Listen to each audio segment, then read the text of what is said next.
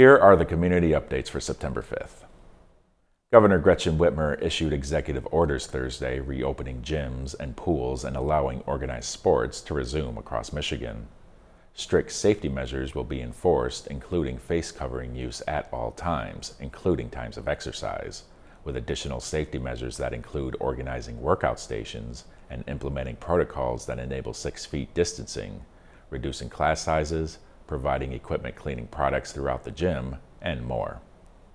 For the resumption of organized sports, including the Grand Rapids region, spectators for indoor organized sports are limited to two guests per athlete. For outdoor sports competitions, organizers of competitions must either limit the audience to two guests per athlete or limit total attendance to 100 people, including all participants like athletes, coaches, and staff. The Michigan Department of Health and Human Services also released public guidance on contact sports in Michigan on Thursday, coinciding with Whitmer's related order. Within it, contact sports are recommended against at this time to reduce COVID 19 spread, including football, basketball, and soccer. The governor issued an, ex- an, additional executive order Thursday extending the state's emergency and disaster declarations due to the pandemic through October 1st. Declarations authorize her to continue issuing orders such as the face covering mandate and indoor and outdoor capacity restrictions. The full orders issued by Whitmer are available on the Executive Orders page on her official website. In light of Whitmer's order allowing organized sports to resume across the state, the Michigan High School Athletic Association announced on Thursday that the 2020 fall football season has been reinstated. The move impacts over 70 schools in the Grand Rapids area who can now switch back their football seasons from spring 2020 to this fall. Other sports now able to move forward across the state this fall include soccer, volleyball, swimming, and diving. Schools are not required to play any of those sports this fall and may postpone until the spring. Football teams may begin regular season games September 18th. They'll play six games beginning with their originally scheduled week four. All teams in 11 and 8 player football will qualify for the playoffs during this fall shortened season. All other fall sports tournaments will be conducted as previously scheduled. More details about the MHSAA's reinstatement of various fall sports are available on its website. The City of Grand Rapids is starting a citywide campaign this month aimed at improving the quality of materials residents recycle in their curbside carts. Called Feet on the Street, the campaign will see a team of community based observers or recycling detectives visit each Grand Rapidian's recycle cart, review its content, and leave behind a tag with personalized feedback to help the resident recycle better. Their work will span three months, beginning mid September.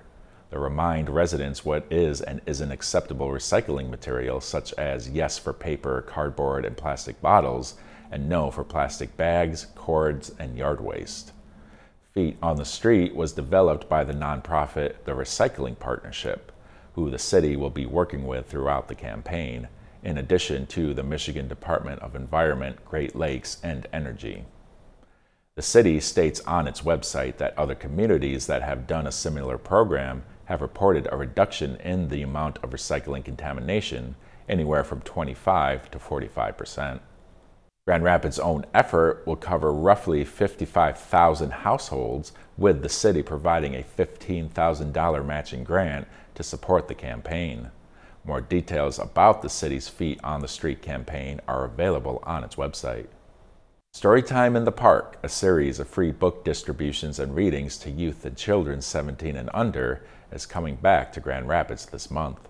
Its organizer, Storytime Grand Rapids, announced Monday that the series events will take place at rotating neighborhood parks through September.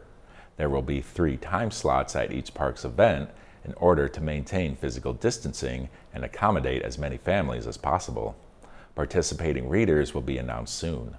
The dates and participating parks are September 8th at Lincoln Park, September 15th at Martin Luther King Park, September 22nd at Garfield Park, and September 29th at Roosevelt Park.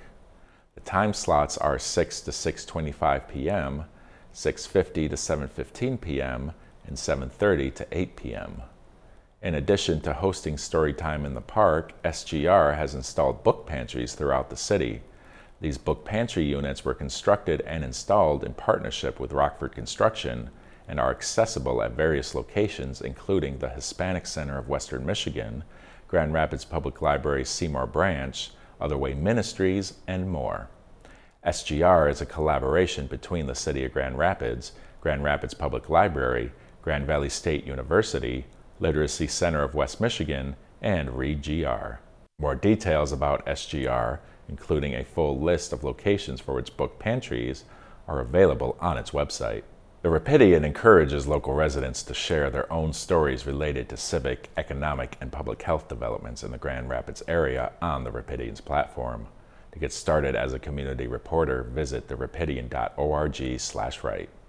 This update is brought to you by the Rapidian, GRTV, and the Grand Rapids Community Media Center.